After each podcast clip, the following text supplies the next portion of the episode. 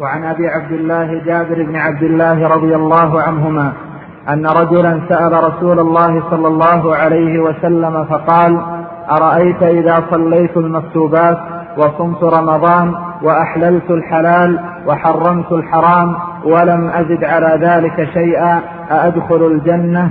قال نعم رواه مسلم. ومعنى حرمت الحرام اجتنبته ومعنى أحللت الحلال فعلته معتقدا حله. حله ومعنى أحللت الحلال فعلته معتقدا حلة. حديث جابر بن عبد الله رضي الله عنه وهو الحديث الثاني والعشرين وهو الحديث الثاني والعشرون من هذه الأحاديث النووية. قال رضي الله عنه أن رجلا سأل رسول الله صلى الله عليه وسلم فقال أرأيت إذا صليت أرأيت إذا صليت المكتوبات وصمت رمضان وأحللت الحلال وحرمت الحرام ولم أزد على ذلك شيئا. أدخل الجنة؟ قال نعم. في هذا الحديث ذكر بعض العبادات وهي عبادة الصلاة والصيام وإحلال الحلال وتحريم الحرام. وقد جاء في روايات أخر قد تكون هي أصل هذا الحديث أن رجلا من الأعراب جاء إلى النبي صلى الله عليه وسلم فسأله عن أمور الإسلام. فقال الرجل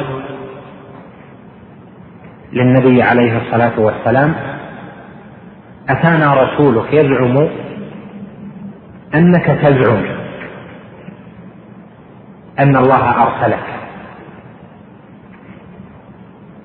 آه الله. أرسلك؟ قال النبي عليه الصلاة والسلام نعم. فقال أتانا رسولك يزعم أنك تزعم أن الله فرض علينا خمس صلوات إلى آخره. في آخره قال عليه الصلاة قال الرجل النبي عليه الصلاة والسلام والذي بعثك بالحق لا أزيد على هذا شيئا. فقال النبي عليه الصلاة والسلام دخل الجنة إن صدق. وفي رواية من سره أن ينظر إلى رجل من أهل الجنة فلينظر إلى هذا. وهناك روايات أخرى في مجيء أعرابي للنبي صلى الله عليه وسلم في ذكر الفرائض الصلاة والصيام والزكاة والحج. وهذا هذه الأحاديث تدل على أن من فعل هذه الواجبات ممتثلا متقربا بها إلى الله جل وعلا فصلى الصلوات المكتوبة مطيعا لله جل وعلا وصام وزكى مطيعا لله وصام مطيعا لله وحج مطيعا لله وحل الحلال مطيعا لله وحرم الحرام مطيعا لله أنه من أهل الجنة. والأحاديث متعددة في ذلك بعضها يرتب ثواب الجنة على كلمة التوحيد وبعضها يرتب ثواب الجنة على الصلاة وبعضها يرتب ثواب الجنة على الصيام في ألفاظ مختلفة وروايات متعددة.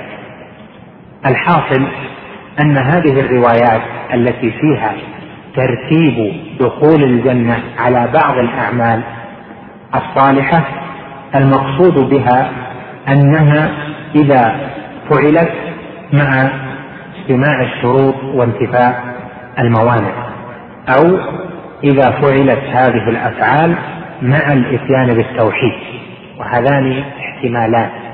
كما ذكرت لك الأول أنها مع اجتماع الشروط وانتفاء الموانع والثاني أنه مع الإتيان بالتوحيد لأنه به تصح الصلاة وتقبل الزكاة ويصح الصيام إلى آخره.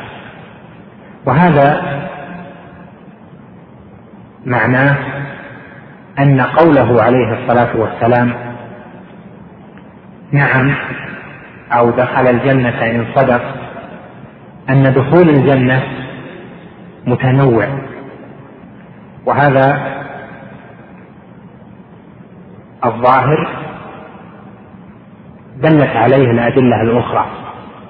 فما جاء في النصوص في ترتب دخول الجنة على بعض الأعمال فهو حق على ظاهره وأن من أتى بالتوحيد وعمل بالأعمال الصالحة بأي عمل فإنه موعود بالجنة والله جل وعلا وعده ومن أصدق من الله حديثا. ودخول الجنة في النصوص تارة يراد به الدخول الأولي وتارة يراد به الدخول المآلي. وهذا في الإثبات.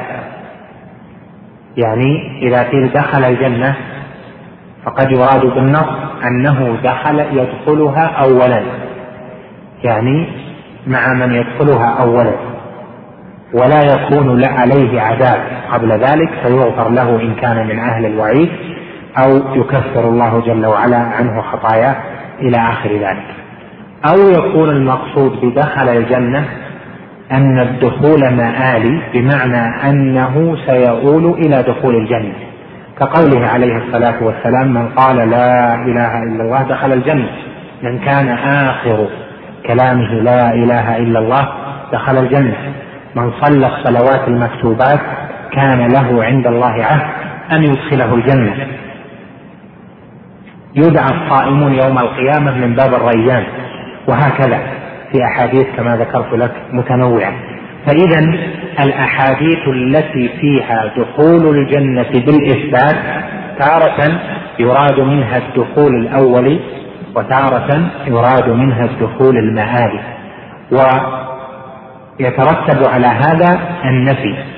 فإذا نفي دخول الجنة عن عمل من الأعمال يراد به نفي الدخول الأول أو نفي الدخول المآلي والذي ينفى عنه الدخول الأول هم أهل التوحيد الذين لهم ذنوب يطهرون منها إن لم يغفر الله جل يغفر الله جل وعلا لهم.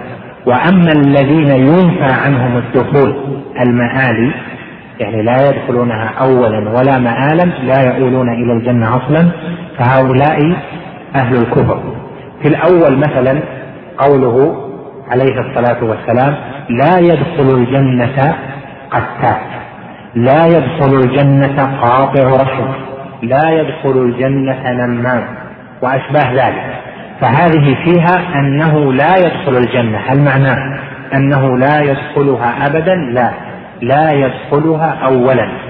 وإذا وفي بعض النصوص نفي دخول الجنة الدخول المآلي يعني أنهم لا يؤولون إلى الجنة أصلا بل مأواهم النار خالدين فيها كقوله جل وعلا ولا يدخلون الجنة حتى يلج الجمل في سن الخياط. وكما في قوله جل وعلا فقد حرم الله عليه الجنة ومأواه النار وما للظالمين من أنصار.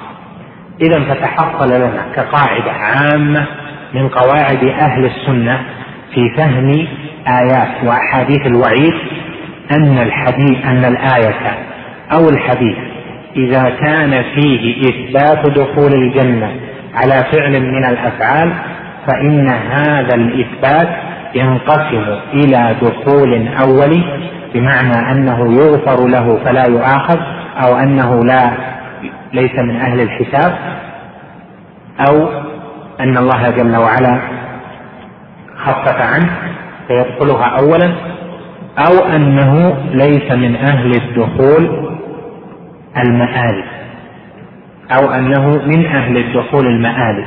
وهكذا عكسها أنه لا يدخلها أولا أو لا يدخلها أولا ومآلا على حد سواء. وهذا من القواعد المهمة عند أهل السنة التي خالفوا بها الخوارج والمعتزلة إلى آخره. إذا تقررت هذه القاعدة فهذا الحديث فيه ذكر دخول الجنة على أنه لا يزيد على هذه شيئا ولم يذكر في ذلك أنه فعل الزكاة ولا أنه أتى بالحج ومن ترك الزكاة فهو من أهل الوعيد. ومن ترك الحج فهو من أهل الوعيد. وهكذا فإذا تقرر هذا فقوله ولم أزد على ذلك شيئا أأدخل الجنة؟ قال نعم محمول على أحد توجيهين. الأول أنه في قوله لم أزد على ذلك شيئا يعني أنه فعل الواجبات التي أوجب الله جل وعلا فيدخل في ذلك فيتدخل الواجبات في قوله حرمت الحرام لأن ترك الواجبات حرام فهو إذا حرم ترك المحرمات معنى أنه فعلها. والتوجيه الثاني أن هذا الحديث يفهم مع غيره من الأحاديث كقاعدة أهل السنة في نصوص الوعد والوعيد وأننا لا نفهم نصا من نصوص الوعد أو من نصوص الوعيد على حدته بل نضمه إلى أشباهه فيتضح المقام.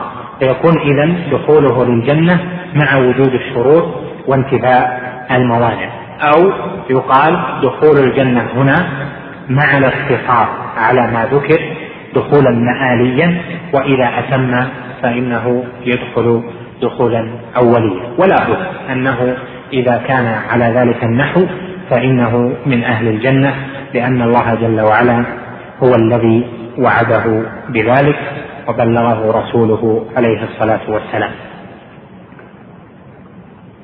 قوله إذا صليت المكتوبات تدل على تعلق ذلك برمضان وهو آه، إذا صليت المكتوبات يتعلق ذلك بالصلوات الخمس وهذا يخرج النوافل كذلك قوله صمت رمضان تعلقه بالشهر الواجب وهذا يخرج النوافل وقوله وأحللت الحلال هذا اختلف فيها العلماء على قولين. القول الأول هو الذي ذكره النووي في آخر ذكره للحديث حيث قال ومعنى أحللت الحلال فعلته معتقدا حله. وهذا وجه عند أهل العلم لأن معنى أحللت الحلال أنه اعتقد وفعل. والوجه الثاني أنه اعتقد ولم يفعل. فمعنى قوله أحللت الحلال يعني اعتقدت حل كل ما أحله الله جل وعلا وليس في نفس اعتراض على ما أحل الله جل وعلا. وهذا أحد المعنيين. والمعنى الأول الذي ذكره النووي أن إحلال الحلال يقتضي أن تفعل أو أن تعمل أو أن تأتي الحلال الذي أحله الله جل وعلا لك وأن لا تستنكف عنه.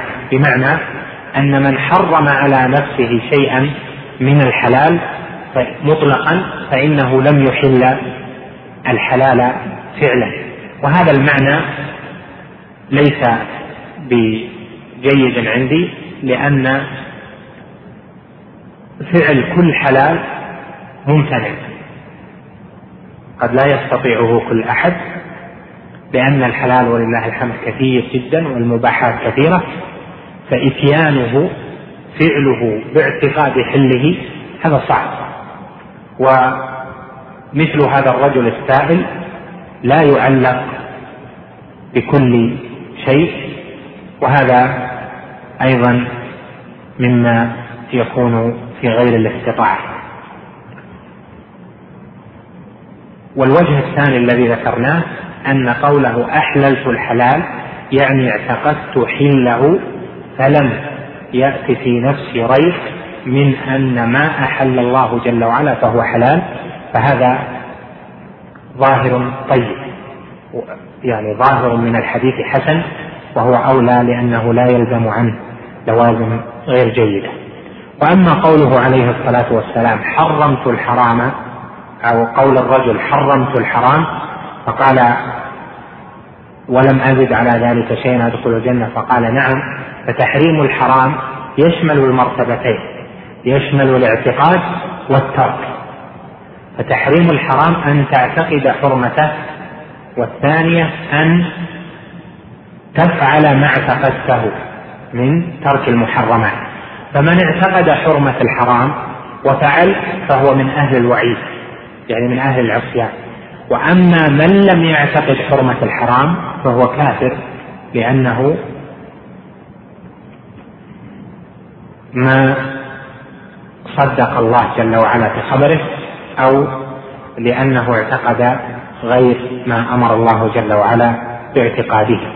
فإن الاعتقاد بتحريم المحرمات فرض من الفرائض وعقيدة لا بد منها لأن معناه الالتزام بأمر الله جل وعلا وأمر رسوله صلى الله عليه وسلم. والنهي نهي الله ونهي رسوله صلى الله عليه وسلم. نعم.